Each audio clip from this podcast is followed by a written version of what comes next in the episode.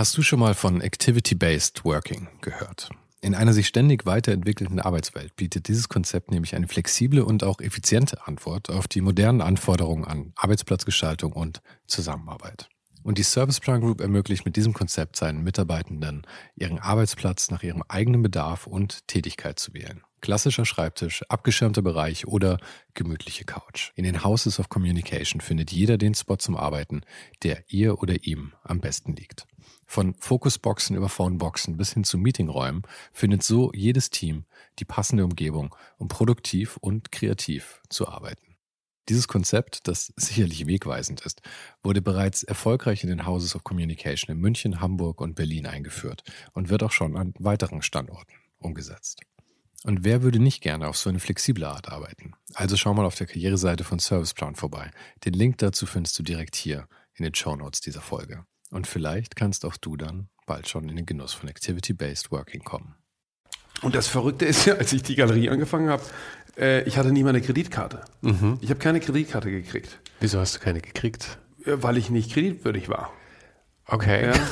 Und dann hat meine damalige Ex-Freundin äh, äh hatte den, die glorreiche Idee, ich soll zum KDW gehen und eine KDW-Kundenkarte mhm. machen, weil da war eine Kreditkarte dabei, ohne, ohne ähm, äh, ohne Schufa-Prüfung. Also ich hatte keine Schulden oder so, aber ich hatte einfach gar kein Geld. Ich, ja, kein, äh, ich kam aus dem äh, Internat mhm. und habe keine Kreditkarte bekommen und habe auch noch niemals war ich im Dispo. Ich weil ich nicht. kein Dispo hatte. Ah, ich auch nicht, weil ich weil ich seelisch nicht ausgehalten hätte, glaube ich. Nee, ich konnte nicht.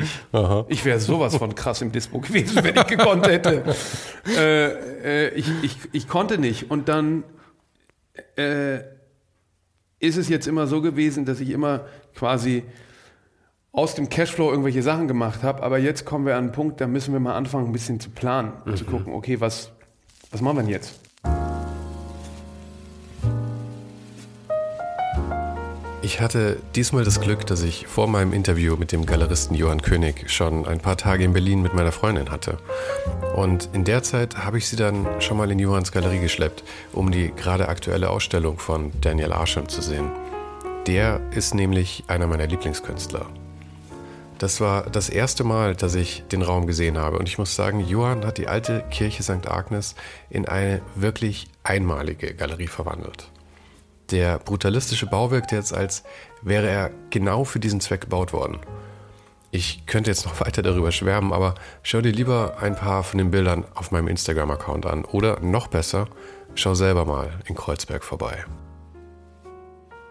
Johann hatte als Kind einen Unfall mit Schwarzpulverkügelchen, bei dem er fast komplett blind wurde. Heute, nach etlichen Operationen, hat er etwa 20 bis 30 Prozent Sicht, aber das ist auch ein Auf und Ab, wie er nebenbei erwähnte. Ich wollte bewusst das Gespräch nicht zu sehr darauf lenken, weil ich lieber darüber sprechen wollte, was Johann aufgebaut hat, statt über einen Unfall aus seiner Jugend, auch wenn der ein sehr dramatisches Erlebnis in seinem Leben war. Aber falls du mehr darüber erfahren möchtest, kann ich dir sein Buch Der blinde Galerist sehr empfehlen, in dem er den Unfall und sein ganzes Leben bis 2019 sehr eindrücklich selbst beschrieben hat. Wir sprachen über seine Anfänge und darüber, dass er eigentlich noch nie was anderes gemacht hat. Über seine Experimente mit Misa, der Kunstmesse, die er in St. Agnes gegründet hat, über E-Commerce und NFTs, darüber, warum man nicht immer alles kaufen darf, was man gerne haben möchte, und über Johanns unternehmerisches Talent. Außerdem darüber, was Kunst bewirken kann und über den Künstler und Familienfreund der Königs, On Kawara, dank dem sich mir das Prinzip Konzeptkunst überhaupt erst eröffnet hat. Falls du den Podcast noch nicht abonniert hast, ist jetzt der beste Zeitpunkt dafür. Jede Woche ein offenes und ehrliches Gespräch mit Menschen aus Design, Kunst und Kultur. Abonnier den Podcast also gleich kostenlos in deiner Lieblings-App. Und jetzt viel Spaß mit Johann König. Sag nochmal, äh, gegen den Hype, ohne den Hype? Ohne, ohne den Hype. Warum ohne den Hype? Ähm, also ich meine, du weißt ja häufig, wie, das Laufen ist. wir schon? Ja, wir laufen. Okay. Du weißt ja, wie das häufig ist. Man braucht halt einfach irgendwie einen Namen. Und ähm, ohne den Hype fand ich ganz gut, weil ich gerne halt mit den Leuten mal sprechen wollte, ähm, ohne das ganze Trimbim das da immer ist, weißt Ich meine, du bist ja jetzt auch ziemlich famous, muss man sagen, ja. Du meinst ohne den Hype, ohne dass jetzt was zum, zum Ankündigen, Promoten ist? Nee, ich meine eher so ohne den Hype, der um die Person sonst häufig drum ist, ja. Weil oft ist ja dann so, ein, so eine Interviewsituation. Ich sehe es auch nicht gerne als Interview. Oft ist ja so eine Interviewsituation, dann, dann sitzt man irgendwie da und dann werden immer dieselben Fragen abgebacken und es ist immer so, auch so, oh ja, großer Celebrity, der da sitzt dann mit vielen. Und ich fand es irgendwie schön, einfach sich mal hinzusetzen und einfach mal zu quatschen, mhm. wie zwei ganz normale Menschen. Mhm. Und nachdem ich jetzt auch nicht, ich habe irgendwie das Glück, dass ich nicht so Manche Leute werden ja bei, bei, bei bekannten Leuten dann total nervös. Das habe ich jetzt glück, glücklicherweise nicht so sehr. Mhm. Deswegen habe ich gedacht, bietet sich's an eigentlich. Ohne den Hype. Ja. Naja, weil das ist natürlich, gibt ja irgendwas, was einen an den, an, am Gegenüber interessiert, oder? Ja, ja, klar. Aber es muss ja eben nicht der Hype sein. Mhm. Also ich finde zum Beispiel, ich, ich habe natürlich dein Buch gelesen, so brav war ich. Mhm. Ähm, ich meine, wir können eigentlich gleich da einsteigen, weil was ich mir eh dachte, ist, im, im Rückblick sehen die Sachen ja immer so klar aus, ja. Eins mhm. hat zum anderen geführt. Aber als du die erste Galerie aufgemacht hast, war in Berlin die erste, du hattest drei Locations in Berlin. Genau, in Aber Berlin war die war erste, das erste am Rosa-Luxemburg-Platz. Ja. Und da, ich meine, da lief es ja auch noch gar nicht so gut, wenn ich das richtig verstanden habe. Nee, lief überhaupt nicht. Und ich meine, jetzt bist du hier 20 Jahre später knapp? Mhm, fast, ja. Im Mai sind es 20 Jahre. Mhm. Und wie gesagt, rückblickend macht es wahrscheinlich. Ist ja auch nicht kurz, ne? Nee, eben, ist viel Zeit. Aber rückblickend macht es ja immer alles dann Sinn. Aber hast du damals irgendwie ein Ziel gehabt, dass das irgendwie wahnsinnig groß werden soll? Oder wolltest Überhaupt du nur nicht. überleben? Oder? Ich wollte einfach mit Künstlerinnen und Künstlern arbeiten, Ausstellungen machen und irgendwas finden, was mir die Möglichkeit gibt, in diesem Bereich zu arbeiten und da so dabei sein zu dürfen und, mhm. und mit Künstlerinnen und Künstlern zu tun zu haben, äh, die zu unterstützen, deren Projekte mit zu realisieren. Also ich wär, hätte das ja auch gerne selber gemacht, aber das hatte ich irgendwie nicht genug intrinsische Motivation, das zu machen und habe mich auch nicht getraut und deshalb war das auch rückblickend total ähm, Kamikaze, ähm, äh, eigentlich verrückt, das zu machen. Und 20 Jahre ist halt auch echt lang, ne? Also, das ist lang, ja. Ich meine, wir sind. Wobei, ich meine, das ist jetzt ja auch schon eine Weile so, wie es jetzt ist. Ähm, ja, aber du bist jetzt 40, gell? Ich bin 40, genau. Ich bin 82er Baujahr, ich bin jetzt 39 Grad, also ziemlich ähnlich. Das heißt, für uns sind zwei, 20 Jahre bedeuten was ähnliches für uns beide. Mhm. Das ist ja auch mal ein Unterschied, ob man 40 ist oder 60, was 20 Jahre bedeuten. Und dann ist es schon lang, weil das ist halt einfach die Hälfte deines Lebens. Ah, 20 Jahre ist aber, glaube ich, immer lang. Meinst du? Ja, schon. Ich glaube, auch wenn du 60 bist, ist 20 Jahre lang. Ja, aber halt nicht mehr so, weil es halt, jetzt ist es die Hälfte deines Lebens. Und von den ersten 20 Jahren hast du die ersten 10 Jahre überhaupt nicht richtig mitbekommen oder abgespeichert. Das heißt, es ist schon ein richtig massiver Teil deines ja. Lebens. Wenn du 60 ja. bist, hast du vielleicht schon 20 Jahre lang Kinder aufgezogen. Und das so. Verrückte ist, dass ich ja, äh, na das habe ich jetzt auch fast schon, äh, nicht ganz, aber 16. Aber verrückt ist, dass äh, ich, ähm, wenn man, ich bin ja 40 geworden gerade und wenn man dann so ähm, einen runden Geburtstag hat, guckt man ja auch so zurück. Äh, und total verrückt ist, ich habe ja noch nie irgendwas anderes gemacht. Mhm. Also ich habe ja auch nie irgendwo gearbeitet oder ähm, kenne keine andere Firma von innen. Also es ist sozusagen mhm. alles sehr. Äh, und deshalb habe ich natürlich auch wahnsinnig viele Fehler gemacht. Ja, aber meinst du, du hättest massiv was gelernt, wenn du bei in anderen Firmen gewesen wärst? Weil ich meine, ich glaube schon. Also ich glaube, dass ich Sachen bestimmt sehr anders gemacht hätte. Also dass ich sie mit einer anderen Zielstrebigkeit. Ich hatte ja gar kein Ziel. Mhm. Ja? Ähm, und ich glaube, dass wenn man einen anderen, äh, wenn man erstmal versteht, was man machen will und so, ähm, dass es auf alle Fälle hilft. Aber die Frage ist ja, ob es dir genauso viel gebracht hätte. Weil ich meine zum Beispiel diese Ausstellung, eine deiner ersten Ausstellungen, das war glaube ich mit Jeppe oder mit diesen mit den Kugeln, die die komplette Galerie zerstört ja. haben. Ob du das gemacht hättest, wenn du mehr drüber nachgedacht hättest, dass, also wenn du schon von der anderen Galerie mehr geformt worden wärst, hättest du es dann vielleicht gar nicht gemacht. Und das war ja eine große Nummer für euch damals. Klar, ähm, aber das waren so wie das einen geprägt hätte, hat mich das ja auch geprägt, was mein Onkel ähm, oder mein Vater gesagt hat, hier keine hohen Investitionen, kleinere Arbeiten. Mhm. Ich glaube, am Ende muss man eben die Erfahrung immer selber machen, die kann man aber natürlich auch ähm, in einer Struktur machen ähm, von anderen. Aber ja. du hast ja eben die guten Ratschläge von deinem Onkel und deinem Vater hast du in den Wind geschlagen eben. Ja, erstmal habe ich sie schon befolgt, ja. habe aber gemerkt, dass sie für mich nicht funktionieren. Mhm. Also man, man muss diese ganzen Dinge schon irgendwie selber lernen, aber die kann man ja auch in einem Arbeitsumfeld äh, als Angestellter äh, lernen. Dafür muss man nicht äh, alles selber riskieren. Und, und ich hätte, glaube ich, das schon auch gut, ich hatte ja eine sehr äh, besondere Situation wegen meinen Augen. Aber ich hätte, glaube ich, das schon gut gefunden, so eine Art äh, Mentor zu haben. Mhm. Ja? Also von jemandem ähm, zu lernen und äh, zu verstehen, wie das funktioniert. Aber kannst du rückblickend eine Person nennen, die, die du dir dafür gewünscht hättest, konkret? Ich meine, du kennst ja alle, die, die in, in der Szene zu tun haben. Gibt es da irgendjemanden, wo du sagen würdest, das wäre vielleicht eine Person gewesen? Ich glaube gar nicht, dass es unbedingt eine konkrete Person äh, sein muss, sondern eher, dass sich das quasi so findet. Ja? Mhm. Dass man, äh, also ich habe das, ich sehe das ja jetzt bei mir, dass ich, ich habe Mitarbeiter, die ein Mitarbeiter ist jetzt Direktor bei Hauser und Wirth, äh, die andere bei einer großen anderen New Yorker Galerie. Und das äh, fand ich natürlich sehr bedauerlich, als sie gegangen sind, mhm. aber konnte das auch verstehen, habe die auch unterstützt in ihrem in ihrer Neuorientierung, weil die halt nach New York wollten und das ist natürlich schwierig mit New York äh, ähm, zu, ähm, zu competen. Mhm. Und das finde ich, macht mich schon auch so, also stolz ist vielleicht ein bisschen zu viel gesagt, aber ich finde toll, dass die so, ich glaube, dass ich für die, ähm, dass wir gemeinsam total viel gelernt haben. Mhm. Ja, da war die Galerie auch noch eine andere. Und ich meine, letzten Endes bist du halt oder bringt es dir dann ja auch wieder langfristig was, wieder super neue Leute zu finden, weil du halt diesen Ruf als quasi als Kaderschmiede dann ja schon fast bekommst. Ich meine, wenn klar ist, dass jeder, der von hier aus woanders hingeht, nur in Top-Positionen weitergeht auch wieder, dann kannst du ja wahrscheinlich auch aus dem, aus dem besten Pool schöpfen. Ja, das ist nicht so einfach. Äh, das ist ein bisschen eine komische Situation, weil viele sich gar nicht genau vorstellen äh, können, wie Galeriearbeit eigentlich funktioniert. Mhm.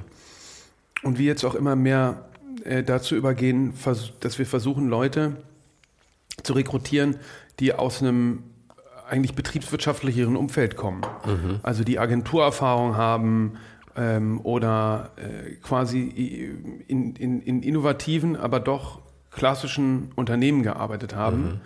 Äh, Werbeagenturen, äh, Markenagenturen, Kreativagenturen, also ähm, all diese Bereiche äh, oder auch richtig Produktion. Wir haben jetzt gerade einen Architekten ähm, verpflichten können, der eben langjährige ähm, Architekturbüroerfahrung hat und größere Projekte gesteuert hat, weil doch der Abschluss der, der Kunstgeschichte jetzt bei dem, was wir ähm, umsetzen und auch in der Geschwindigkeit, in der wir das tun, nur bedingt ähm, hilfreich ist und die Vorstellung davon, wie in einer Galerie gearbeitet wird, mhm. durchaus ähm, oft quasi mit so einer inhaltlichen Idee motiviert ist, die auch natürlich da ist, aber äh, das Tolle ist und deshalb äh, auch quasi als Ansprache an alle aus dem Bereich der Werbung und Marketing, ist es cooler, irgendwie Alkohol an Minderjährige zu verkaufen oder Autos äh, oder äh, Kunst. Mhm. Ja?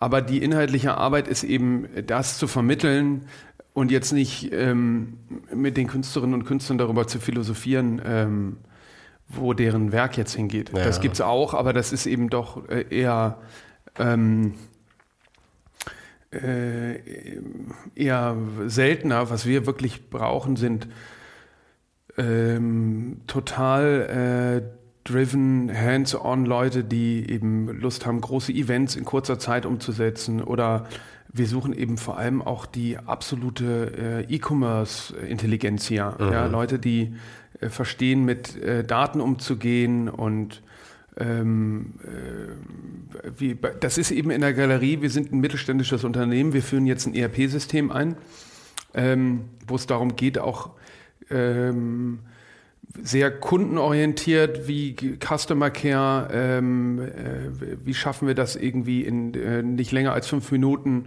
äh, Reaktionszeit, den Leuten auf ihre Fragen zu antworten. Mhm. Wie, viel, wie viele Leute habt ihr jetzt in der Firma mittlerweile? Wir sind jetzt so gut über 50. 50, äh, okay. Ja.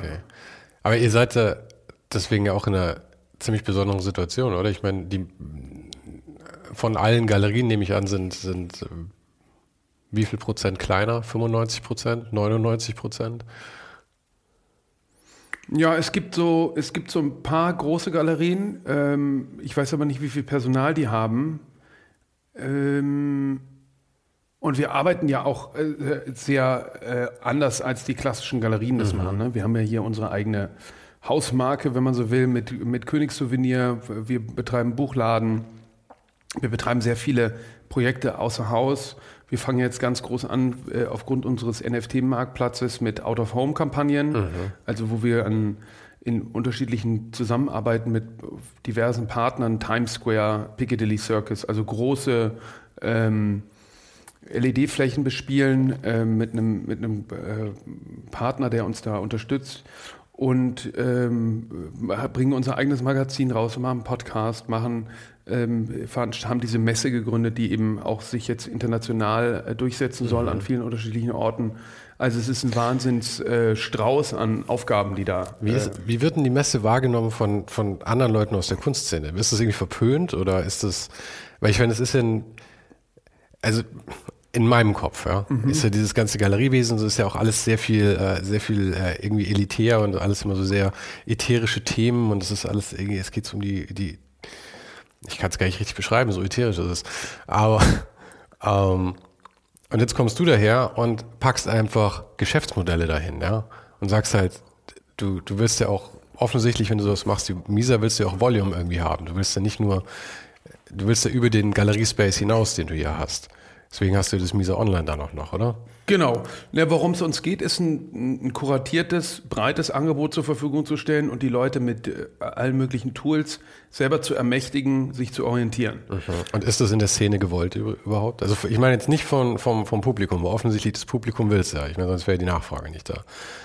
Ähm, naja, von Mitbewerbern. Das ist immer ein bisschen die Frage, wen du, wen du fragst. Ist, also die Künstlerinnen und Künstler, glaube ich, sind ziemlich dankbar darüber, mhm. dass sie diese Möglichkeit haben, da ähm, vorzustellen. Es gibt auch welche, die wir eben jetzt nicht äh, nehmen konnten. Die sind wahrscheinlich nicht so äh, froh darüber. Ähm, aber im Großen und Ganzen äh, gibt es eben diese zwei Modelle und äh, es klärt eigentlich auch so ein bisschen das erste, dass die Königgalerie äh, nicht ohne Grund meinen Namen trägt oder auch den meiner Frau. Und das sind eben die Positionen, die wir für wichtig halten. Das mhm. heißt nicht, dass wir alle anderen Sachen nicht für wichtig halten, sondern es ist sehr subjektiv, ähm, werden die Schwerpunkte da gesetzt, wo wir glauben, dass sie besonders relevant sind und die uns große Freude machen, quasi zu betonen. Mhm. Heißt aber im Rückkehrschluss nicht, dass wir andere Sachen nicht ähm, naja. genauso wichtig finden. Man ne? muss aber, ja einen Fokus setzen. Man genau, man muss einen Fokus setzen und das Tolle ist bei der Misa, dass mir das erlaubt, nicht so einen wahnsinnig strengen Fokus mhm. an den Tag zu legen, sondern auch sehr viel früher Sachen zu experimentieren, mhm. auszuprobieren, auch ähm, äh, ohne Bindung äh, Künstlerinnen und Künstlern die Möglichkeit geben, sich zu versuchen, äh, zu präsentieren in Partnerschaft mit deren Galerien und die von unserer Reichweite profitieren können und unserer Plattform. Und ähm, das Ganze eben wie so ein holistischer Kunstmarkt ist, da kann man Kunst kaufen, man kann sie aber auch wieder verkaufen. Mhm. Äh, das halte ich für wahnsinnig wichtig, weil die Hürde, einen höheren Betrag auszugeben, ist eben genommen, wenn ich den auch wieder mit Gewinn oder auch Verlust wieder liquidieren kann. Und deshalb haben wir diesen Primary and Secondary Market gegründet, wo man Kunst kaufen, verkaufen kann, NFTs kaufen, verkaufen kann. Ähm, eben Werke aus dem Primärmarkt, äh, was heißt von Galerien von Künstlern, mhm. ähm, oder eben aus dem Sekundärmarkt, was schon mal jemand äh, wiederverkauft. Und das alles zusammenzubringen, ist irgendwie ziemlich verrückt, dass es noch nicht stattgefunden hat. Ähm, haben wir jetzt hiermit getan, auch sehr unkompliziert, weil wenn du in der Auktion kaufst, musst du dich ein bisschen auskennen, da kommen mhm. dann immer noch Gebühren drauf und folgerecht. und du glaubst, du kaufst was für äh, 10.000 und dann kommen aber nochmal 30 Prozent drauf und du musst es selber äh, Ich habe gehört, da sind schon Leute dran pleite gegangen. Transportieren. Woran? An den Gebühren, die sie nicht mehr mit eingerechnet hatten am Ende. Bei, bei Uhrenauktionen habe ich das vor allem gehört, wo Leute irgendwelche 150.000 Dollar Rolexe gekauft haben und dann vergessen haben, dass leider noch die Gebühr draufkommt. Okay, aber da sollte man natürlich äh, vorher informiert sein. Aber das ja, ist ja, genau aber das, das ist natürlich, aber wenn du da pleite gehst, dann hättest du dir die, äh, die, die, sag ich mal, den Hammerpreis auch schon nicht leisten können. Ja. Oder nicht leisten sollen zumindest. Und, und das über Geld zu sprechen und irgendwie über wie der Markt funktioniert, ähm, das ist jetzt nicht mein, mein größtes Hobby, aber ich finde, dass es viel zu wenig passiert und dann äh, nehme ich diese Rolle auch so ein bisschen ein, beziehungsweise denke auch, es kann nicht sein, dass der, die, der, die, die Kunstdiskurs oder die Wahrnehmung von äh, dem Kunstbetrieb in der Öffentlichkeit nur durch äh, Beltracchi und Achenbach mhm. äh, äh, dominiert ist und irgendwelche Rekordpreise.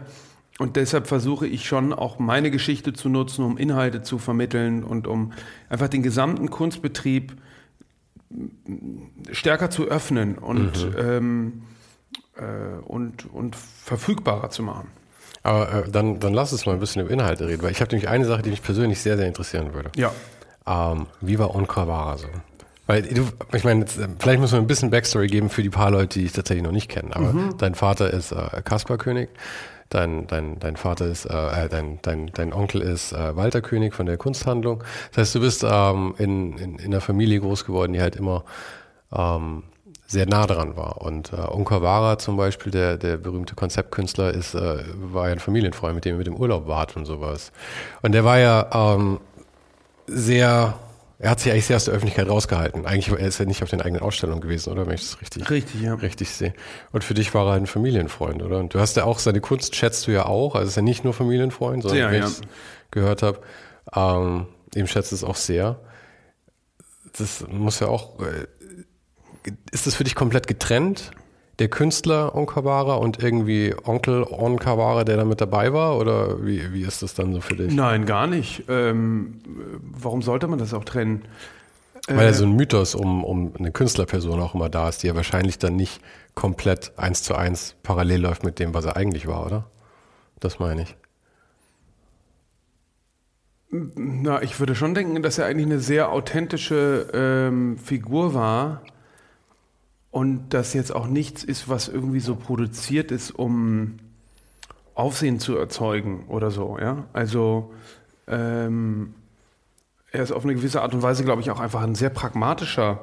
Also zum Beispiel er hat diese berühmte Serie gemacht mit dem äh, I Got Up mhm. Ad und I Went To, wo er immer so Postkarten gestempelt hat. Und dann wurde ihm in Stockholm am Flughafen dieses äh, Stempelset geklaut, hat ihm irgendein Taschendieb, die, weil er dachte, das wäre ein Geldkoffer oder so.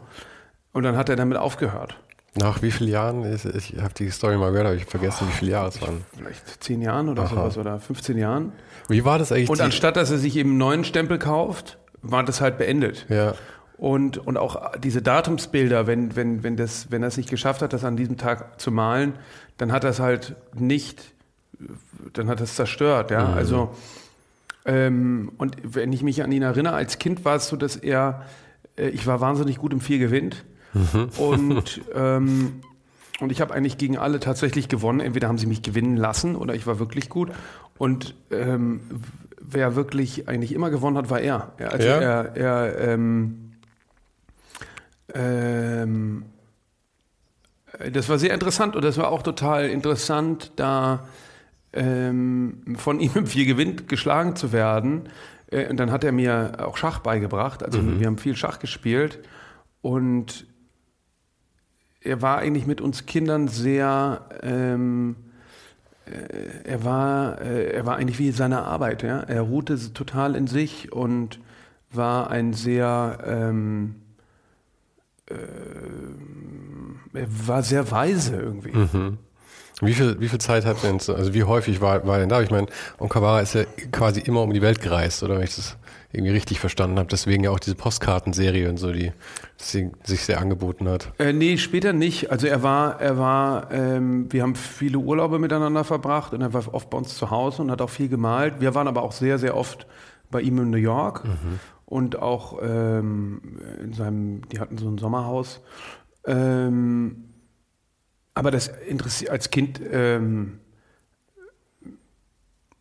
war interessant, wie der ähm, mit uns war. Ähm, Mhm. nicht, nicht, weil er ein berühmter Künstler war. Ne? Nee, natürlich nicht. Ja. Das ist ja mehr so wie, ähm, also man hat halt so Kindheitserinnerungen. Mein Onkel, der mit mir ein Holzschwert äh, geschnitzt hat, das sind ja irgendwie, ich nehme an, solche Sachen hast du wahrscheinlich Genau. dann auch mehr, wenn du an ihn denkst, oder?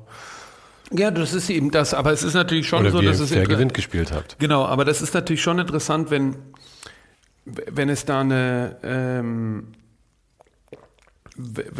irgendwie hat es auch was mit seiner Arbeit zu tun. Ja? Also so eine Präzision und so. Ähm, und, das, und dann später, als ich ein bisschen älter war, waren das auch wirklich wahnsinnig interessante Gespräche. Ja, Jetzt also muss ich kurz fragen, ich habe nicht vergessen, wann er dann gestorben ist. Wie alt warst du dann? Oder bis, in, bis zu welchem Alter hast du ihn kennengelernt? Also dein Alter? oh, so lange ist er ja noch gar nicht tot. Vielleicht zehn Jahre her? Ach, zehn Jahre. was Ja. Ich dachte, es wäre schon so 20. halt. Nee, nee. Okay. nee. Ähm, So, ich habe ich habe ein sehr schlechtes. Zeitgefühl. Vielleicht kannst du es festmachen anhand des Stadions, deiner, Stadiums deiner, deiner Ja, das. Interessante ist, dass der, dass der Onia ein Geheimnis darum gemacht hat, wann er geboren wurde. Mhm. Also man weiß nicht genau, wann er. Ähm, Ja? Ich glaube, es war am 24. Dezember, aber ähm, ich glaube, er hat immer so getan, als wäre es der 1. Januar. Ich weiß es aber nicht mehr Mhm. genau. Aber du warst also dann schon, also das vor zehn Jahren war, das heißt, du warst 30 dann oder so ungefähr.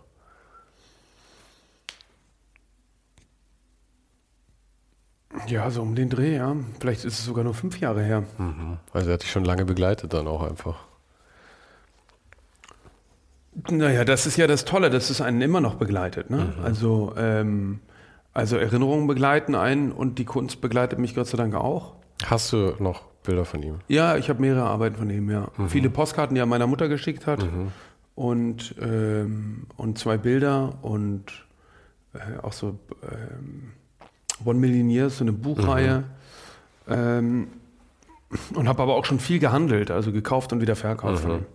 Mhm. Onkawara war für mich äh, das erste Mal, dass ich Konzeptkunst verstanden habe irgendwie. Das war für mich ein Buch mit sieben Siegeln. Ja. Für mich war Kunst irgendwie visuell, ja.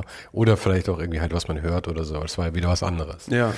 Als ich Onkawara das erste Mal gesehen habe, habe ich irgendwie, ich weiß auch nicht, ich glaube, Kunst ist ja immer so, das Schöne an Kunst ist ja, dass es Leute ansprechen kann auf einem intuitiven Level, dass sie anders irgendwie vielleicht gar nicht greifen können. Richtig.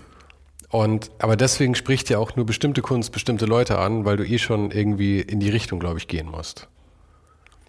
Für mich ist zum Beispiel Zeit ist ein total faszinierendes Thema irgendwie. Und das habe ich erst festgestellt, wirklich durch Onkawara, aber auch durch äh, Daniel Arsham, der jetzt gerade hier in der Ausstellung ist. Ja. Weil für mich da auch Zeit halt einfach irgendwie anders begreifbar wird durch diese Statuen, die irgendwie aus der Vergangenheit und der Zukunft sind. Genau. Total schwierig irgendwie einzustufen.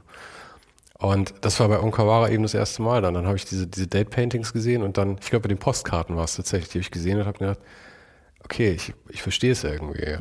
Das war ein toller Moment. Ja, ja, das Tolle finde ich aber auch, dass die Bilder ähm, ja diese konzeptuelle Stärke haben, aber auch eine sehr emotionale ähm, Ebene, weil sie ja auch mit der Hand gemalt sind und nicht vorgezeichnet sind. Und irgendwie da wie so eine Energie gebündelt ist, die auch mit diesem jeweiligen Tag zu tun hat. Ne? Und auch mit der Sprache, dem Sprachraum, in dem sie entstehen. Und ähm, Er hat ja auch die Boxen dann ausgekleidet mit Zeitungen von dem Tag später. Genau, oder? und die Boxen selber gemacht. Ähm, und so genau, eigentlich war er wirklich so genau wie seine Arbeit, sehr ähm, konzentriert, ähm, ruhig. Ähm, der hatte zum Beispiel immer nur eine Schere. Ja. Also der hatte, eine, der hat dann eine Schere gehabt, ähm, die hat er dann 25 Jahre. Also ich weiß gar nicht, wie viele Scheren ich schon. ja. Ja, Aber das ist für mich auch für, immer für mich ist eine Schere eigentlich fast eher wie sowas wie Gemeinschaftseigentum. Mhm. Ja, die hat sozusagen mehrere. ja. Äh, ähm, aber in, in, entsprechend gehen wir mit den Dingen auch irgendwie um. Ja, Ja, und ja. das war ähm, sehr besonders, auch eben sehr interessant. Der Sohn ist, ähm, der ist in meinem Alter, der ist Schmetterlingsforscher Mhm. und ähm, äh, und ein richtiger Wissenschaftler geworden. Also das passt irgendwie alles ganz gut. Sind die Kids in den USA aufgewachsen oder geboren und aufgewachsen oder sind die in Japan noch? Nee, der, der äh, Ohn heißt ja gar nicht, der heißt ja eigentlich nicht Kawahara, der heißt ja nicht Kawahara, sondern Kawahara. Okay. Der hat sozusagen so wie Andy Warhol, äh, mhm. Warhola hieß, äh, hat er seinen Namen einamerikanisiert mhm. und hat äh, das ähm, hat auch richtig mit seiner Familie, die haben sich, glaube ich, dann versöhnt, aber die haben, äh, das war wie ein Bruch, dass er auch Kunst machen wollte. Mhm. Und ähm, die Kinder sind richtige Amerikaner. Also ah, die sind also äh, natürlich mit japanischen Wurzeln, die sind auch mhm. viel immer nach Japan gefahren, aber ähm, von Anfang an eigentlich. Total typische New Yorker, ja. ja. okay. Und was waren denn noch oder auch da, lass uns nochmal kurz zurückgehen auf die, die Sache, die die meisten wahrscheinlich wissen, aber du hast ja auch das Buch geschrieben, Der blinde Galerist. Und deswegen die meisten Leute wissen ja auch, dass du eben diesen Unfall hattest als Kind und du dann ja äh, quasi blind warst. Ja. Also das ist irgendwie noch zwei Prozent Sehfähigkeit oder sowas. Aber ich nehme an, gerade dadurch war ja dann so Konzeptkunst auch halt was, was dich, was ja auch früh dann in deiner Arbeit auch dazu kam, muss man ja sagen. So Sachen, die man halt auch einfach erklärt bekommen und verstehen konnte dann und dadurch auch die Kraft hatten und gar nicht unbedingt visuell sein mussten. Gab es da viele andere Künstler dann auch, die, so wie Onkawara, die ich dann früh ja, geprägt habe? Das, war, ich, das weiß ich nicht so genau, ob das, also das liegt, äh, die Vermutung liegt nahe, mhm. äh, aber das waren natürlich auch alles äh, künstlerische Positionen, die mit meinem Vater viel zu tun hatten, ja. Also mhm. ob das Dan Graham war oder Michael Escher oder auch Franz West, ähm, der jetzt auf eine gewisse Art und Weise vielleicht auch ein, ein Konzeptkünstler ist. Aber die ich glaube, das war eher einfach so eine Prägung auch. Ja? Mein, mein, mein Bruder äh, ist bei seiner Mutter, also ist mein Halbbruder, aufgewachsen und die war diesen ganzen Malern äh, wie Penck und Baselitz, mit denen ist sie ganz eng befreundet oder war befreundet. Und den, der ist eher so ein bisschen in die Richtung gegangen. Insofern weiß ich nicht, ähm, ob da nicht auch ein äh, Zusammenhang da ist. Also meinst du, es war schon früher dass du die Richtung quasi in die Wiege gelegt bekommen hast durch dein Umfeld. Ja, es ist auf alle Fälle irgendwie was, was mir eher vertraut war. Mhm. Und vielleicht auch daher, ähm, die, die, das Bewusstsein oder das Selbstbewusstsein daher kam, dass man sich auch trotzdem mit Kunst beschäftigen kann, wenn man nicht, nicht sehen kann, wo wirklich einen großen Beitrag der, der mein Schullehrer im Internat beigetragen hat. Und das war eben auch interessant, weil es ging um äh, worum es halt so geht in der Oberschule. Und dann Thomas Mann und irgendwelche Reden von amerikanischen Präsidenten und Kafka und so. Mhm. Und, und aber auch in der Geschichte dann um Nationalsozialismus. Und dann ging es eben auch um Kunst und es waren künstlerische Positionen, die wir da bearbeitet haben, die ich fast alle kannte. Und auf einmal mhm. hat das in so einen, so einen Bedeutungsraum aufgemacht, ähm, wo ich dann auch nochmal Kunst vermittelt bekommen habe, quasi auf eine didaktische Art und Weise. Und vielleicht ist das auch ein, ein Grund, warum ich jetzt meine Arbeit so mache, wie ich sie mache, weil ich versuche, ähm, mir die Zeit zu nehmen oder mir Gedanken zu machen, wie können wir die Inhalte äh, oder wie können wir das attraktiv, das Angebot so attraktiv machen, dass Leute kommen und sich das angucken. Mhm. Und ähm, weil ich eben zu diesem Zeitpunkt Kunst wirklich nicht besonders ähm, erstrebenswert fand, sondern eher als Belastung empfunden habe ähm, und auch als sehr... In der Zeit im Internat meinst du? Ja, überhaupt so als Jugendlicher, mhm. Kind, Kind, Jugendliche, das einfach sehr... Ähm, äh, weil ich auch nicht nachvollziehen konnte, warum meine Eltern ähm, quasi so viel äh, hinten angestellt haben, um, um äh, für diese Kunst. Und ich dann selber gemerkt habe, was das für, eine, für mich auch für eine Bereicherung ist, mit Künstlerinnen und Künstlern, aber auch mit Kunst zu leben. Ähm, und das ist mir wirklich wie so ein, äh, wie so ein Klick hat es sich auf einmal verändert. Und das ist eben etwas, wo ich, also missionieren will ich jetzt die Leute nicht unbedingt, aber ich will es ihnen schon näher bringen, dass sie sich zumindest ähm, darauf einlassen, es mal auszuprobieren, ohne zu glauben, sie müssten irgendwas kaufen, das gut finden mhm. oder sonst irgendwas. Sie können sich auch davon total gelangweilt fühlen. Aber ähm, wenn man das noch nie gemacht hat, ist es auf alle Fälle interessant, mal äh, hier in die Ausstellung zu kommen und sich das anzugucken. Ja. Oder auch mal in, ähm, in nicht unbedingt nur in die klassische Sammlungspräsentation eines Museums zu gehen, sondern in mal laufende Ausstellungen. Ähm, Ich finde hier auch toll, dass, ähm, obwohl es eine Galerie ist, es hat halt eine Größe, dass man nicht äh, das Gefühl hat, dass man in der Galerie ist. Also nicht in, de, in dem Sinne, wie wenn du, weißt du, in den Jeansladen gehst und die Verkäuferin die ganze Zeit hinter dir herrennt und sagt, kann ich Ihnen irgendwas bringen? Ja, aber das Verrückte ist, dass wir das im Jeansladen auch machen, weil wir das gelernt haben. Also ich mache es jetzt nicht, aber es machen ja viele Mädels und Jungs auch, glaube ich, die gehen dann shoppen und das ist ein soziales Moment und dann ähm, guckt man sich an und keine Ahnung, Du meinst so Window-Shopping-mäßig. ja drin, und oder? letzt probiert zehn Sachen an und kauft eine, ich weiß nicht, je nach Alter und so. Aber ähm, äh, das ist sozusagen, wir wissen, dass wir das machen können ähm, und dass das quasi das Konzept des Ladens so aufgebaut ist. Hier ist es ja so, das ist ja auch das, was eine Galerie so schwierig zu verstehen macht. Wir freuen uns über jeden, der kommt und gehen sowieso nicht davon aus, dass der irgendwas kauft. Ja? Ähm, und freuen uns umso mehr, wenn er das dann in unserem Souvenir- oder Buchladen macht. Aber das ist überhaupt nicht das, worum es geht.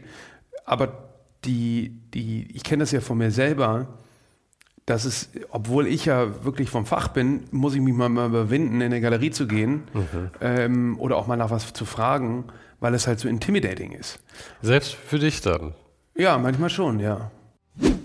Hi, ich reise kreuz und quer durch Deutschland zu meinen Gästen, wie diesmal nach Berlin. Und du kannst dabei helfen, dass ich mir das auch weiterhin leisten kann.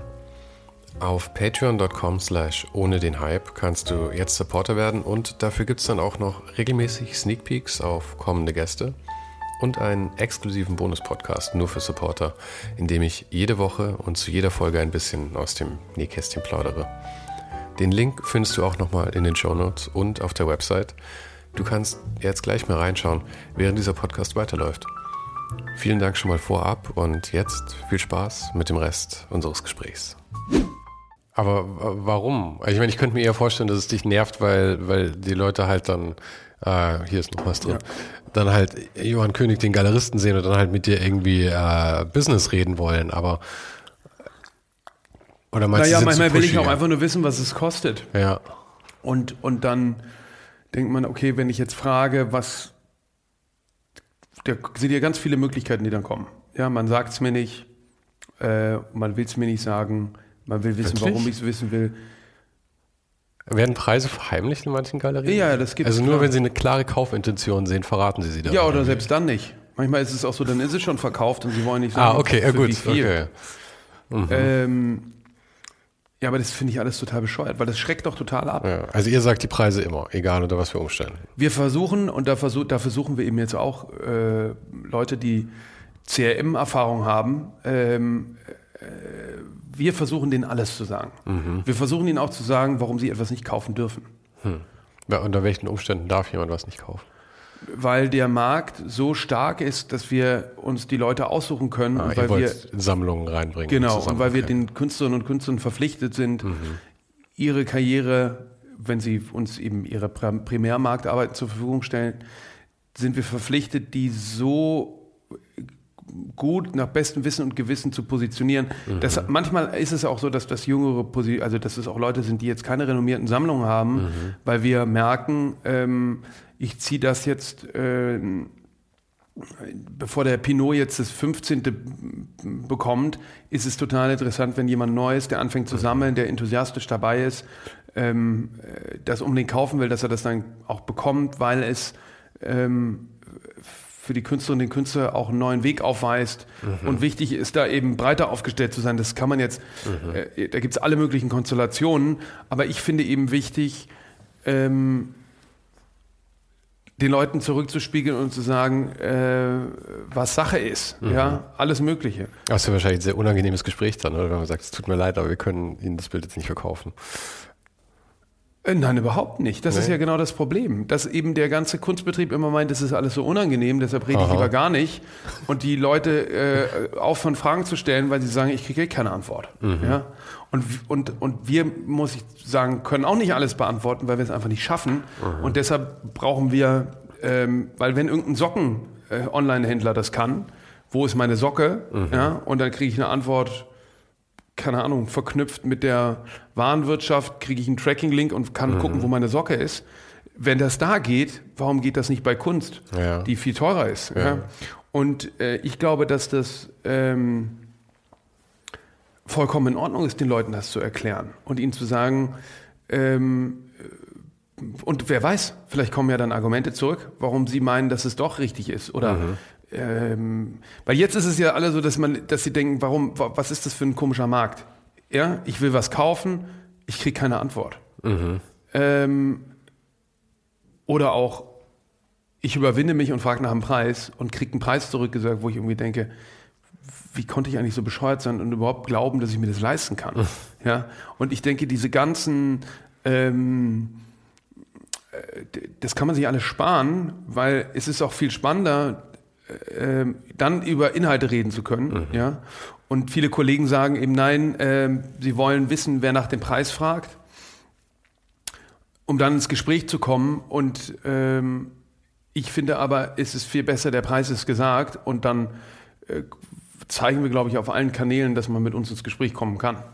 Ja, und wir uns freuen über, äh, gibt ja dann auch Fragen, warum ist das so teuer, warum ist das so günstig, warum ist das im Verhältnis zu dem so und so weiter und so fort. Ja. Aber wollen manche Leute auch irgendwie so behandelt werden? Also so dieses, ähm, das so ein bisschen ausgeschlossen werden. Also Das kann ja auch schick sein, dass das irgendwie so diese Hürde irgendwie gewollt ist. Und gestern, als ich, ich war eben Sonntag hier in der in der Ausstellung und es ist schon, da ist die volle genau. Ähm, und gestern in der Ausstellung und das Publikum war ja so gemischt, so divers einfach, ja, von von äh, von Leuten, die also irgendjemand hat was gekauft, dann ist äh, war irgendwie eine Familie drin. Kunstwerk oder was? Ja, ich glaube, Ja. also meine, meine, meine Freundin konnte es gar nicht fassen, dass jetzt äh, im laufenden Betrieb sieht, dass mir was gekauft wird. So. Ja, Gott sei Dank wird die ganze Zeit ganz viel verkauft. Und, ja, ich glaube, irgendjemand denkt, das wäre irgendwie so, so, so was Rares. Ja. Aber naja, und die, dann hast du aber auch eben Leute drin, die, die, die stehen unten davor und ähm, äh, reißen halt dann irgendwie total billige Witze, weil sie die Kunst halt überhaupt nicht verstehen. Was ja auch okay ist. Nicht, nicht jeder muss die Kunst verstehen. Vollkommen okay. Aber ich finde es halt toll, dass so eine Mischung da ist. Aber äh, ich meine, in diesem unglaublich diversen Kreis an Menschen, die da reinkommen, gibt es doch bestimmt auch ein paar totale Kunstmasochisten, die das total wollen eigentlich, oder? Dass sie herabbehandelt werden und dann rausgehen und das erobert haben, oder? Es gibt doch bestimmt alles. Naja, das ist eben dieses, äh, das, ähm, dieses Missverständnis des äh, Masochismus oder dass man Leute ausschließen will. Ja, wir wollen überhaupt niemanden ausschließen. Wir wollen alle einschließen. Ich kann aber nicht ein super rares Gut, wo ich die Verantwortung übernommen habe für die Karriere von der künstlerischen Position, was das, das ist deren Leben, ja, und die wollen, dass ich ihnen dabei helfe, ähm, ihre Karriere richtig aufzustellen. Da kann ich nicht First Come First Serve verkaufen, ja, weil ich weiß nicht, ob die Person, die das kauft, ähm, das ist sozusagen, hilft nichts der künstlerischen Entwicklung, wenn das bei jemandem zu Hause am Wohnzimmer hängt oder in der Arztpraxis Ja. oder wo auch immer. Wenn das auf dem Weg nach oben passiert, ist es total äh, Teil davon, ja. Das ist ja bei Gerd Richter, der hängt auch in irgendwelchen Amtsstuben oder, äh, oder so. Das ist auch total ähm, äh, richtig und wichtig und muss man auch den Leuten sagen, wenn ihr Kunst kauft, das ist die stärkste Form an, an Künstlerinnen, Künstlerförderung, die es gibt, weil ihr stärkt damit die Infrastruktur, die Galerien und auch die Künstler direkt. Ja, das ist sozusagen wirklich Kulturförderung at its best. Aber wenn ich jetzt die Situation habe, ich weiß nicht, äh, Chao Wang, chinesische Malerin, die mir vom Ansem Reile empfohlen wurde, die jetzt hier bei uns mit Misa Discoveries dabei ist. Jetzt zeichnet sich ab, ich habe irgendwie sechs Bilder, ich habe aber 80 Leute, die die kaufen wollen. Dann muss ich anfangen zu schauen, okay, wo positionieren wir das jetzt, damit das nachhaltig, ähm, damit das Früchte trägt. Weil das ist ja so toll bei der Kunst. Du verkaufst einer Sammlerin in Schweden das, die viel Beachtung findet bei ihren ganzen anderen Schweden, die gucken, was sie macht. Die sitzt im Board vom Museum und ähm, die, die, die Sammlung stellt quasi ein Gespräch dar. Ja, das ist wie ein Diskurs. Da sind unterschiedliche Positionen. Da hängt die Ciao dann neben irgendwie ähm, einem Cy Twombly und irgendeiner anderen abstrakten Schwedin, ja. Mhm. Und schon entsteht ein Dialog in, diesen, in diesem Zusammenhang, ja, wie so eine Playlist. So, und wenn ich das den Leuten aber erkläre und sage, du, ich kann dir das Bild nicht verkaufen, weil ich muss es dahin bringen und die mir dann aber erklären, keine Ahnung, ja, was sie vorhaben, wo es hingeht, was ihre Motive sind und so weiter, oder nicht mir, sondern meinem, weiß nicht, 20-köpfigen Sales-Team. Sind so viele. Und ja, und wir suchen ja, ja dringend noch nach mehr, ja. Mhm. Und man, weil, weil wir das auch sehr wirklich äh, sorgfältig machen wollen. Ja, mhm. weil es ist, äh, ich meine, wir hatten äh, eine Ausstellung mit der Ayako Rokako, da hatten wir, keine Ahnung, tausend äh, äh, E-Mails mhm. von Leuten, die das kaufen wollten. Das können wir nicht. das kann man einfach nicht mehr beantworten, ja. Ähm, und das gefällt mir aber überhaupt nicht, weil ich finde das nicht richtig. Die Leute machen sich die Mühe, schreiben, mhm. kriegen keine Antwort, obwohl sie ein Bild kaufen wollen für 30.000 Euro. Ja? Und, ähm, und, und da muss man dann eben sagen, du, ähm, so, äh, so sieht's aus. Und dann fängt es ja an spannend zu werden. Ja? Weil dann sagen die, ja, okay, und wie kann ich jetzt anfangen zu sammeln, mhm. wenn ich die ganzen Sachen immer nicht haben kann, die ich haben will? So, dann kann man eben sagen, ja, dann, wie wär's damit, wie wär's damit? Guck dir das an, geh zu Kollegen, geh mhm. zu Rundgängen, was auch immer. Dann entsteht ein Dialog. Ja? Und ich glaube aber, dass ganz viele gar nicht erst eben, ähm, wir haben das gemerkt, als wir angefangen haben, die Preise öffentlich zu zeigen, so vor fünf Jahren.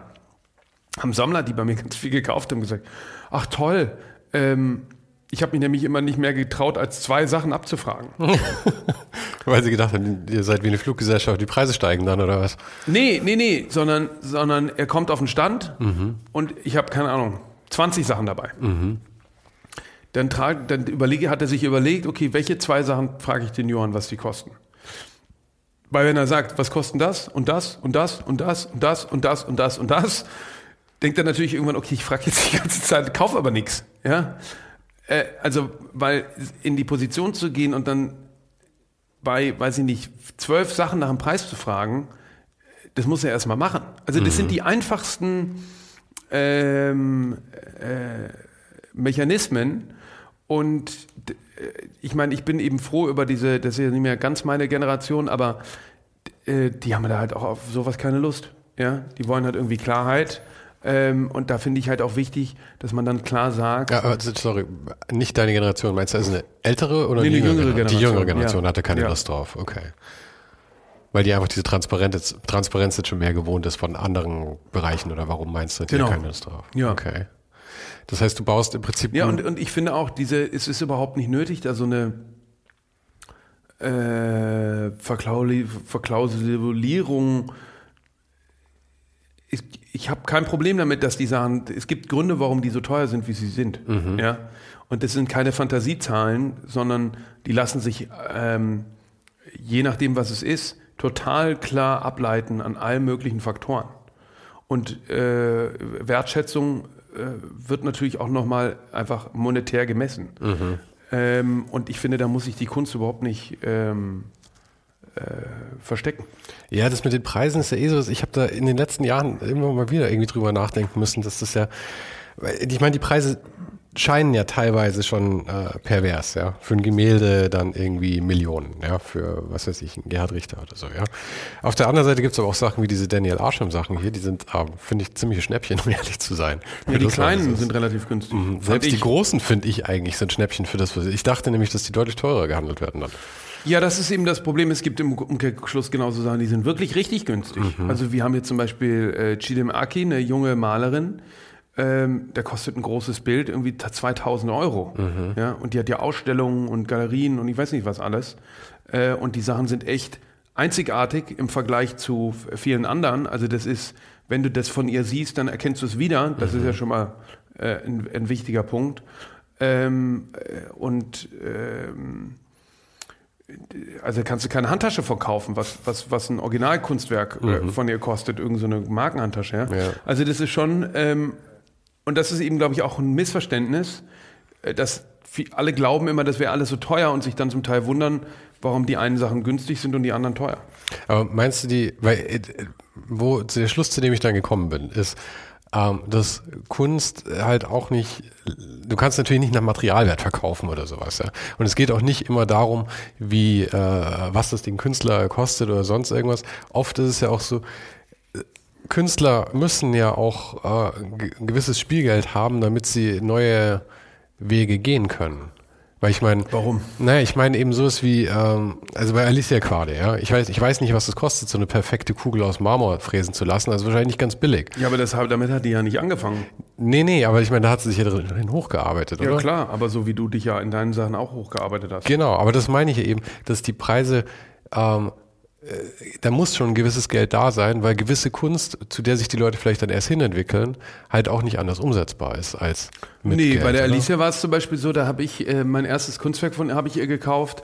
Äh, da war sie äh, Studentin hier an der UDK und hat ähm, ihren Radiowecker und ihr Modem und so fotografiert mit so einer Langzeitbelichtung. Und damals waren da noch diese Modems, die so mhm. die Geräusche gemacht haben, ne? Und so hat halt so LEDs in ihrem Schlafzimmer fotografiert und es sah dann aber so aus, als wären das Weltraumaufnahmen. Mhm. Also es spielte so mit Wirklichkeit und Schein und ähm, ähm, und das hat keine Ahnung 20 Euro gekostet mhm. der Abzug, ja. Aber es war halt trotzdem eine total starke Arbeit und dann ähm, habe ich gesehen, und dann hat sie diese beiden äh, Lampen gemacht, die diesen Spiegel festhalten. Mhm. Äh, weißt du, so Kaiser Edell-Lampen, das hat vielleicht auch 30 Euro gekostet, vom Flohmarkt gekauft und so. Äh, aber ich habe damals halt da gedacht, wow, das ist ja auch das Tolle an Kunst, wie man aus so einfachen Materialien dann vielleicht doch noch einen Beitrag leisten kann. Ähm, und natürlich ging dann, da hat die Karriere Fahrt aufgenommen und wir äh, haben da ähm, immer wieder gemeinsam riskiert und so weiter. Und jetzt ist man am Punkt angekommen, da kann man sich halt auch solche Projekte leisten, mhm. ähm, die dann aber vielleicht natürlich dann auch immer, Luft wird immer dünner und dann mhm. gibt es aber immer wieder Leute, die da auch Lust drauf haben und das unterstützen. Äh, aber ähm, so fängt es ja nicht an, ja, also das bei niemandem. Nee, nee, aber das meine ich eben, die Kunstpreise ähm, in dem hohen Bereich sind jetzt nicht einfach nur, äh, dass sich da Galerien und Künstler bereichern, sondern diese, äh, diese Preise schaffen halt auch Möglichkeiten für neue Kunst. Ja, es ist, es ist natürlich so, dass es eigentlich ist es ein bisschen wie beim Fußball oder beim, ähm, beim, beim, beim Seed-Investment und unterschiedlichen äh, Finanzierungsrunden. Und weil wir das als Problem erkannt haben, versuchen wir jetzt gerade eine Lösung zu finden, äh, Blue-Chip-Kunst auch dem Retail-Investor und der Investorin äh, anzubieten. Mhm. Also im Prinzip kannst du dir ja das, was ich damals bei der Alisa gemacht habe. Sag mal kurz, was du als Blue-Chip-Kunst äh, verstehst. Ja, Blue-Chips sind halt jetzt Alisa Quade oder, oder Gerd Richter oder ähm, ähm, der Blue Chip ist ja mittlerweile erstaunlicherweise, ähm, sind das jetzt häufig auch schon relativ jüngere Positionen. Mhm. Daniel Arsham, Künstlerinnen und Künstler mit einer sehr hohen Bekanntheit und mhm. einer hohen Preisstabilität ähm, und einer wenigen, einer, einer geringen Risiko. Ähm, mhm. Investmentmäßig ja, genau, dann ja. Risiko, ja. Im Prinzip wie der DAX, mhm. ja, oder der MDAX oder so. Und was ich damals bei der Alicia gemacht habe, an der Akademie, ist, wenn man so will, wie so ein Seed-Investment. Mhm. Ja? Da kaufe ich was, ich habe da weiß ich nicht mehr, 1000 Euro, glaube ich, oder so für, für ganz viele Arbeiten auf einmal, diesen gepressten schwarzen Diamanten, die Cola-Dose, also heute ikonische Arbeiten, mhm. ja. Bordsteinjuwelen. Ich habe so ein ganzes Paket damals von ihr gekauft, als sie noch Studentin war. Das hat ein paar tausend Euro gekostet und sie hat eine Weltkarriere jetzt hingelegt. Mhm. Ja, also wir zusammen, ja, aber sie, ja, weil es liegt an ihrer Arbeit. Äh, und ich habe ja auch viele andere Sachen gekauft von Leuten, da habe ich auch so viel ausgegeben die haben sich überhaupt nicht entwickelt. Ja, Für mich ist es trotzdem toll, weil ich habe die emotionale Rendite. Ja? Mhm. Ich lebe mit den Sachen, die haben einen Stellenwert für mich, weil sie auch was mit der Zeit zu tun haben, in der ich damals war, was mich bewegt hat, mhm. irgendwie was Bedeutung für mich hat. Aber es ist im Prinzip genauso wie Venture Capital. Die haben, machen irgendwie eine Runde mit 20 Firmen, davon gehen zwei UiPath an die Börse in Amerika und werden Multimilliardenunternehmen mhm. äh, und andere äh, werden abgewickelt. Ja, da war die Idee gut, aber das Team war nicht richtig, mhm. was auch immer. Und so ist das in der Kunst auch. Im Prinzip ist es in der Kunst genauso. Ja, es gibt, es gibt ähm, und so muss man auch sagen, sammeln viele der Sammler. Mhm. Ja, die sagen, okay, jetzt gerade aktuell figurative Malerei. Ähm, einige von denen kaufen dann halt Wagen, ladungmäßig irgendwie. Und das ist das, was ich vorhin meinte. Manchmal ist es dann so, dann, obwohl jetzt irgendein renommierter Sammler das unbedingt haben will, wenn wir dann das Gefühl haben, das ist aber woanders besser aufgehoben, und das ist schon abgedeckt, mhm. ja, äh, in der Sammlung. Der braucht jetzt nicht noch das dritte obendrauf. Dann ist es so, dass wir das lieber an jemanden verkaufen, ja, ja. wo wir glauben, da, und das ist halt wahnsinnig aufwendig. Aber um das noch Den kurz zu Ende zu, zu behalten auch. Wahrscheinlich. Ja, dafür brauchen wir halt gutes Personal, ne? mhm. ne? Also, weil das, äh, und einfach auch aufgeweckte Leute. Aber das Interessante ist jetzt eben, viele sagen, okay,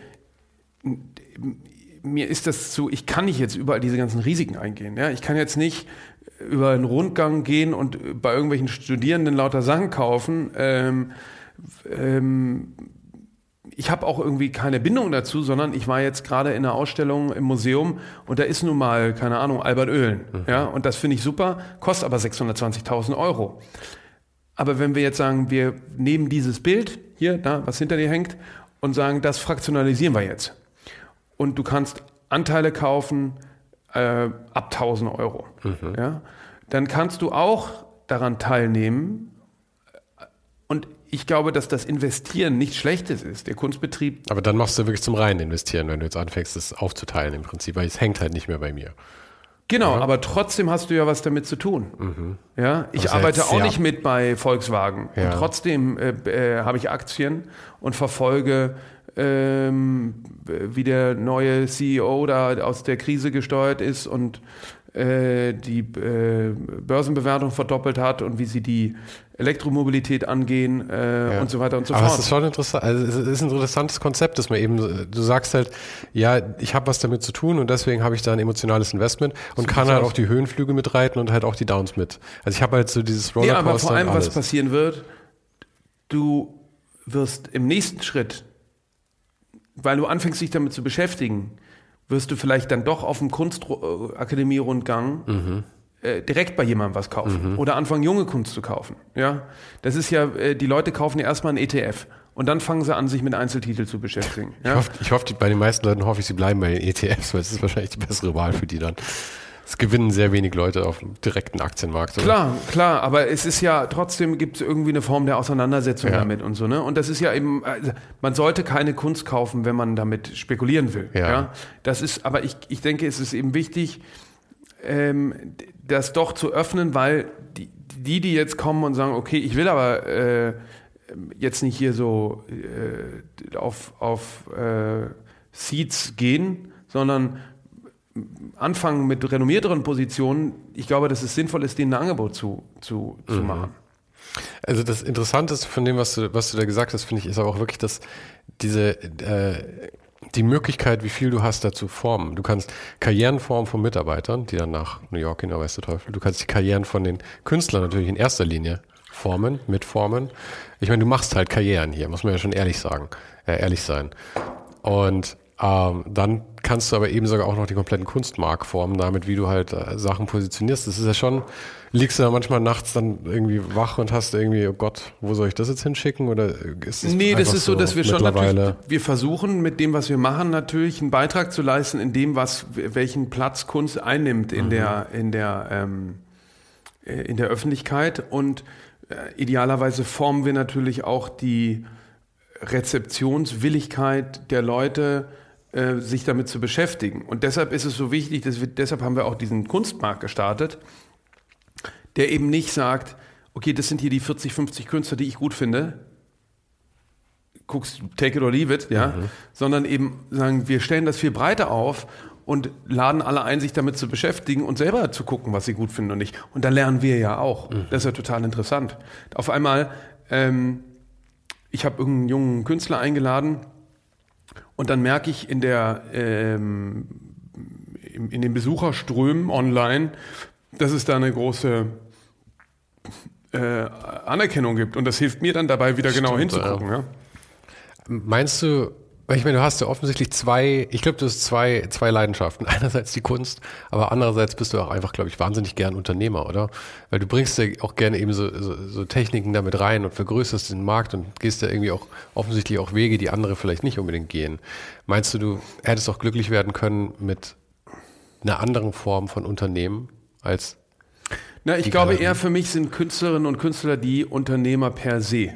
Mhm. Ja, die gehen die größten Risiken ein, die haben quasi, ähm, die sind auch die innovativsten. Das ist ja auch total wichtig für Unternehmen, dass sie äh, innovativ sind und mhm. sich neue äh, Ansätze ausdenken. Und das ist ja alles, trifft alles auf Künstler zu. Ah, was ist deine Position dann? Naja, ich bin eben äh, leider nicht besonders künstlerisch begabt, außer im Rahmen äh, meiner äh, Unternehmensinnovation. Ja, aber eben, du bist ein sehr guter Unternehmer ja offensichtlich. Ich meine, das hast du ja hier aufgebaut. Ja, aber für mich ist sozusagen die unternehmerische Inspiration, die ich hatte, waren Künstler. Mhm. Die sind auch Unternehmer. Die haben eine Marke, die haben einen Purpose, die haben eine Mission. Also das ist sozusagen äh, Unternehmer-Playbook. Mhm. Äh, du hast ja schon gesagt, du, ihr sucht noch nach, äh, nach, nach einer Menge Personal, also ihr wollt ja. noch aufstocken. Was ich auch gesehen habe, ihr sucht immer noch oder wieder nach einem Head of Finance. Richtig. Das, ja. Hattet ihr überhaupt schon einen? Ich habe irgendwo ein Interview gehört mit dir, wo du sagst, es gab davor noch keinen. Also nee, wir hatten das noch nicht. Nee. Wir, wir, wir brauchen eben jetzt jemanden, der uns hilft mit den Finanzen in der Form, weil das, das in der Startup-Szene nennt man das immer gebootstrapped. Mhm. Ja, ähm, das heißt selber äh, äh, erwirtschaftet. Und das Verrückte ist ja, als ich die Galerie angefangen habe, äh, ich hatte nie mal eine Kreditkarte. Mhm. Ich habe keine Kreditkarte gekriegt. Wieso hast du keine gekriegt? Äh, weil ich nicht kreditwürdig war. Okay. Ja. Und dann hat meine damalige Ex-Freundin äh, äh, hatte den, die glorreiche Idee, ich soll zum KDW gehen und eine KDW-Kundenkarte mhm. machen, weil da war eine Kreditkarte dabei, ohne, ohne, ähm, äh, ohne Schufa-Prüfung. Also ich hatte keine Schulden oder so, aber ich hatte einfach gar kein Geld. Ich, ja, kein, ja. ich kam aus dem äh, Internat mhm. und habe keine Kreditkarte bekommen und habe auch noch niemals war ich im Dispo. Ich weil ich nicht. kein Dispo hatte. Ah, ich auch nicht, weil ich weil ich seelisch nicht ausgehalten hätte, glaube ich. Nee, ich konnte nicht. Aha. Ich wäre sowas von krass im Dispo gewesen, wenn ich gekonnt hätte. äh, äh, ich, ich, ich konnte nicht. Und dann äh, ist es jetzt immer so gewesen, dass ich immer quasi aus dem Cashflow irgendwelche Sachen gemacht habe. Aber jetzt kommen wir an einen Punkt, da müssen wir mal anfangen, ein bisschen zu planen. Mhm. Zu gucken, okay, was, was machen wir denn jetzt? Aber ja. auch mit aus dem Cashflow musstet ihr planen. Ich meine, diese, diese Galerie, wenn ich richtig im Kopf habe, habt ihr irgendwie 5 Millionen für den Umbau gezahlt. Ihr habt einen 99 Jahre Pachtvertrag dafür und sowas. Ich meine, da musst ihr auch planen. Durchaus weit, ja, nee, das habe ich eben oder? nicht gemacht. Das war auch ganz schön, das war ganz schön knapp. Ähm, weil ich nicht wusste, dass es so teuer wird. Aha. Ihr habt irgendwie zwei oder drei gerechnet und dann genau, fünf, oder? Genau.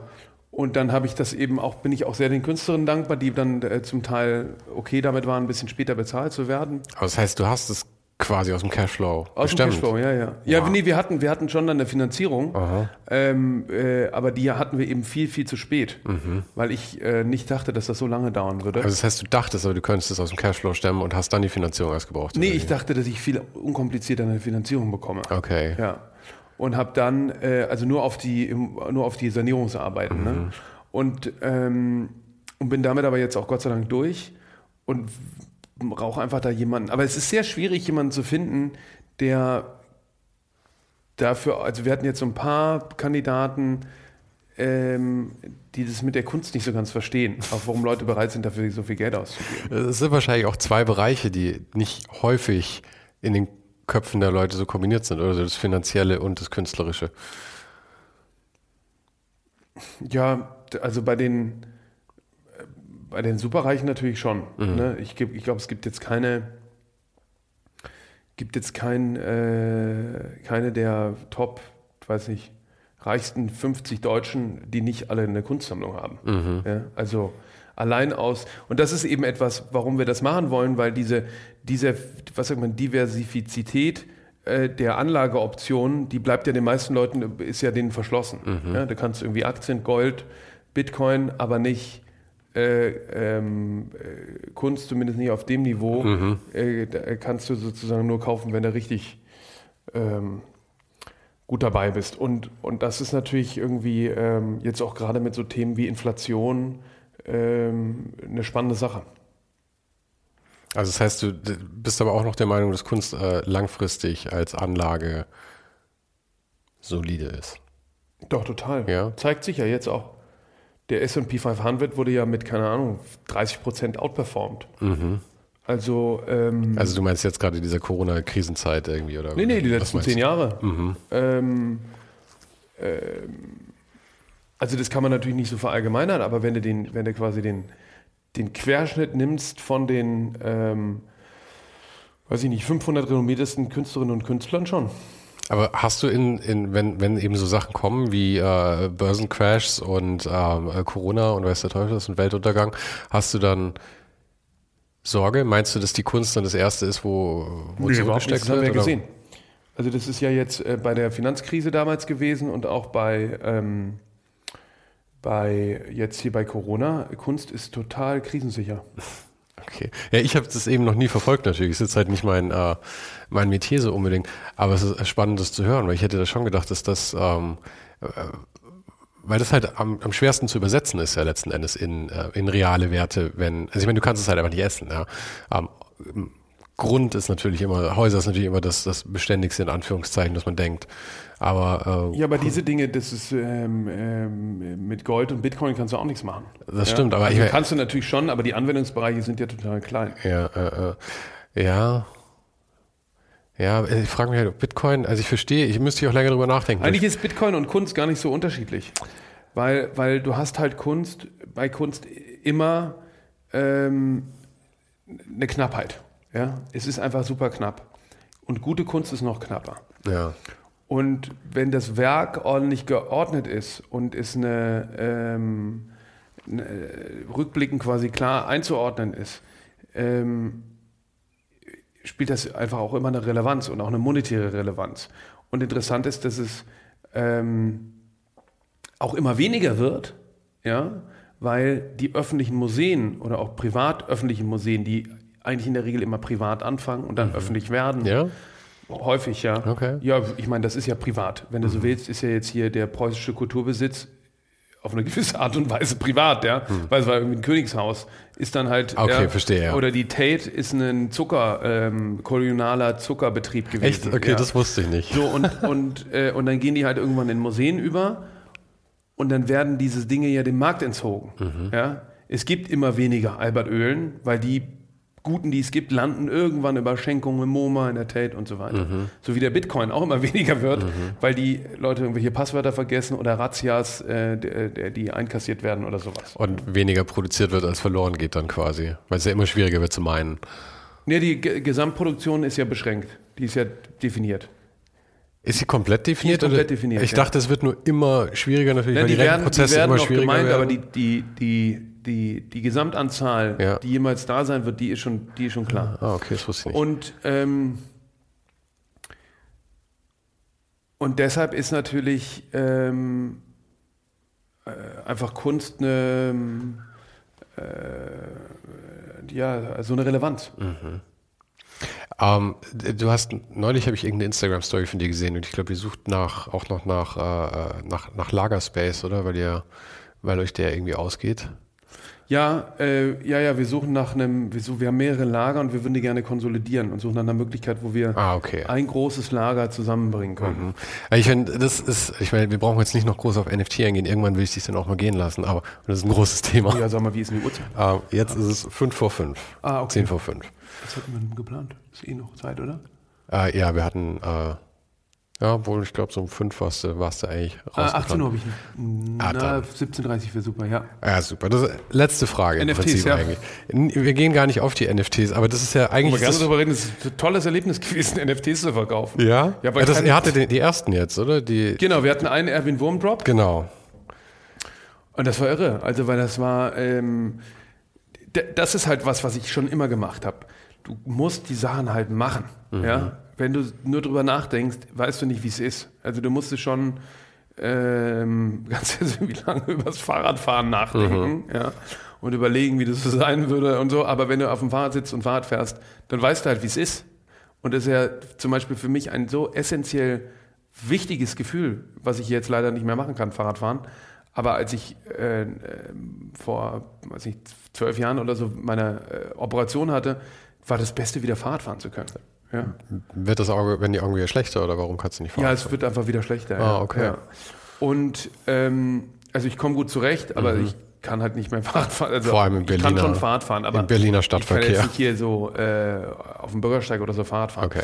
Und ähm, bei den NFTs war es eben so, dass wir erst das mit OpenSea gemacht haben und dann gemerkt haben, das funktioniert so nicht, da kommt ja keiner rein, das ist viel zu kompliziert. Mhm. Und dann eben angefangen haben, unsere eigene Plattform äh, zu bauen. Und bei euch läuft es jetzt tatsächlich so, man kann es bei euch direkt kaufen, es wird irgendwie eine Wallet generiert oder Genau. die Leute müssen überhaupt nicht mehr eine eigene Wallet irgendwie eigentlich mitbringen, oder? Nein, genau. Du brauchst keine Wallet Mhm. äh, mitbringen, sondern du kaufst und hast es in deiner Wallet. Und kannst aus deiner Wallet auch woanders hin übertragen oder auch wieder verkaufen. Also NFTs müssen ja für dich eigentlich äh, brillant sein, oder? Ich meine, du brauchst keinen Lagerspace. Ich meine, du hast schon eine Riesengalerie. Also ich meine, erweitern wird auch einfach irgendwann wahrscheinlich schwierig, physisch. Und jetzt hast du auf einmal was. Äh, Ja, aber NFTs werden nie eine, die sind ja nur die Ergänzung. Ja, also das ist, gibt, muss ja auch unterscheiden, gibt jetzt quasi zwei NFT-Bereiche. Das eine ist die digitale Kunst in Form eines NFT. Das andere ist die Fraktionalisierung, die auch auf Basis eines NFTs stattfindet. Ah, so wie du eben gemeint hast mit dem Bild ist dann. Ah, genau. okay. Das ist eben auch Blockchain äh, basiert. basiert ja. Ja, ja. Ja, also bei den, äh, was ich am interessantesten fand mit den äh, NFT-Sachen, die ich gesehen habe, war äh, Damien, Damien Hirst mit dem Currency, was er gemacht hat, wo du eintauschen konntest dann. Oder wo der Plan ist. noch, genau, ja. Wo der Mhm. Plan ist, dass du, ich glaube, ein Jahr lang eintauschen kannst, theoretisch, wenn du Richtig. möchtest. Ja. Und da fand ich irgendwie war halt mal auch, äh, dass es nicht nur eins zu eins übersetzt ist, du kannst jetzt halt was kaufen, was digital ist, anstatt was analog ist, sondern dass du irgendwie tatsächlich irgendwann so eine schwierige Entscheidung treffen musst, was du lieber haben möchtest, real oder digital. Das fand ich, war ein ganz guter Ansatz. Ja, ja, finde ich auch total interessant. Ähm, interessant interessant finde ich halt, dass es so stark auch um, deshalb heißt es ja auch The Currency, um Kunst als Währung geht ja, und um die Token, an denen die Repräsentanten Token für die Bilder. Das heißt, jetzt lasse ich dich dann auch in Ruhe, weil ich, du hattest heute, glaube ich, schon zwei Gespräche davor. Ich gönne dir jetzt dann auch Ja, mal super, noch ein Viertelstündchen. Vielen Dank, dass du die Zeit genommen hast. Ich danke dir und wenn ihr das hört und Lust habt, hier mitzumachen, meldet euch. Super, das war's. Cool. Das war's für diese Woche und wie immer habe ich auch noch ein paar Tipps für dich. Wenn dich das Kunstbusiness interessiert, dann ist vielleicht auch Folge 35 was für dich. Da sprach ich mit Andrea Lissoni, dem künstlerischen Leiter des Haus der Kunst in München. Und das Gespräch war übrigens meine Feuertaufe auf Englisch. In Folge 16 sprach ich mit der türkischstämmigen Modedesignerin und Künstlerin Ayset Bostan. Das war total spontan entstanden und ähm, für mich ein total angenehmes Gespräch. Und ich denke mir die ganze Zeit, dass ich Ayset unbedingt mal wieder in ihrem Hinterhofatelier besuchen muss. Und dann war da noch eine ganz frühe Folge. In Folge 7 war ich zu Besuch bei Martin Fengel. Martin ist Fotograf und Künstler und als Lehrbeauftragter an der Freien Universität Bozen tätig. Außerdem illustriert er auch noch eine Kolumne für das Zeitmagazin. Damals war ich noch immer sowas von aufgeregt und manchmal wünschte ich, ich könnte diese Gespräche nochmal führen, nur um sie mehr in Erinnerung zu haben. Wäre es sehr seltsam, wenn ich, wenn ich mir die Folge selber nochmal anhöre? Naja, diese und alle anderen Folgen findest du auf ohnedenhype.com und natürlich auch direkt auf Spotify, Apple und überall sonst, wo es Podcasts gibt. Also direkt in der App, in der du gerade zuhörst. Und nächste Woche kommt ein Gespräch mit einem von Deutschlands bekanntesten Verlegern. Ich bin sicher, dass du die Bücher aus seinem Verlag kennst und so wie ich meine Hörer einschätze, hast du vielleicht sogar das ein oder andere Buch davon im Schrank stehen. Und bis dahin wünsche ich dir eine wunderbare Woche.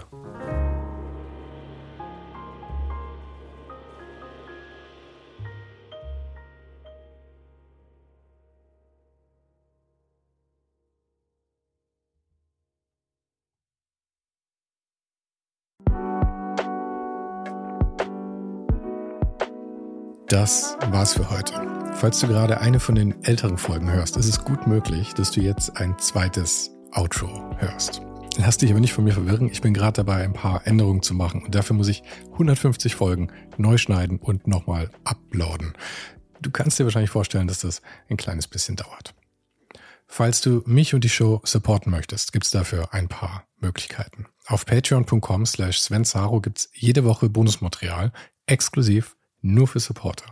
Und das für nur ein paar Euro im Monat, mit dem du mir helfen kannst, ohne den Hype noch lange, lange für dich weitermachen zu können. Es hilft natürlich auch immens, wenn die Show wächst und dazu kannst du deinen Teil beitragen, indem du deinen Kollegen und Kolleginnen davon erzählst. Freunde, Familie, du weißt am besten, für wen das noch was sein könnte.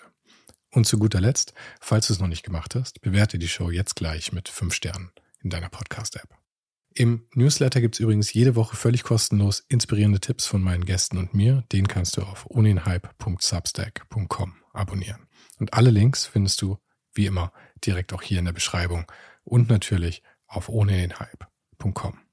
Im Archiv gibt's noch eine Unmenge anderer Gespräche. Unter anderem waren schon mit dabei Stefan Sagmeister, Mirko Borsche, Paula Schör, Mike Miri, Jeremy Format, Jonas Lindström, Mathilde Mutant, Olaf Heine, Eike König, Erich Spiegermann und, und, und. Scrolle einfach mal durch. Wir sind bei über 150 Folgen, wie gesagt. Und um ehrlich zu sein, kann ich selber kaum fassen, dass ich das Glück hatte, mit so vielen inspirierenden Menschen sprechen zu dürfen. Vielen Dank an Dominik Huber und Marc Capella von Moiré. Von denen stammt nämlich die neue Hausschrift der Show und die heißt GT Pressura. GT steht übrigens für Grilly Type, über die die Schrift zu mir kam. Und auch nochmal vielen Dank an Tobias Rechsteiner fürs Vermitteln. Der größte Dank geht aber natürlich an dich fürs Einschalten, fürs Zuhören und für deinen Support. Und wir hören uns dann hoffentlich nächste Woche wieder.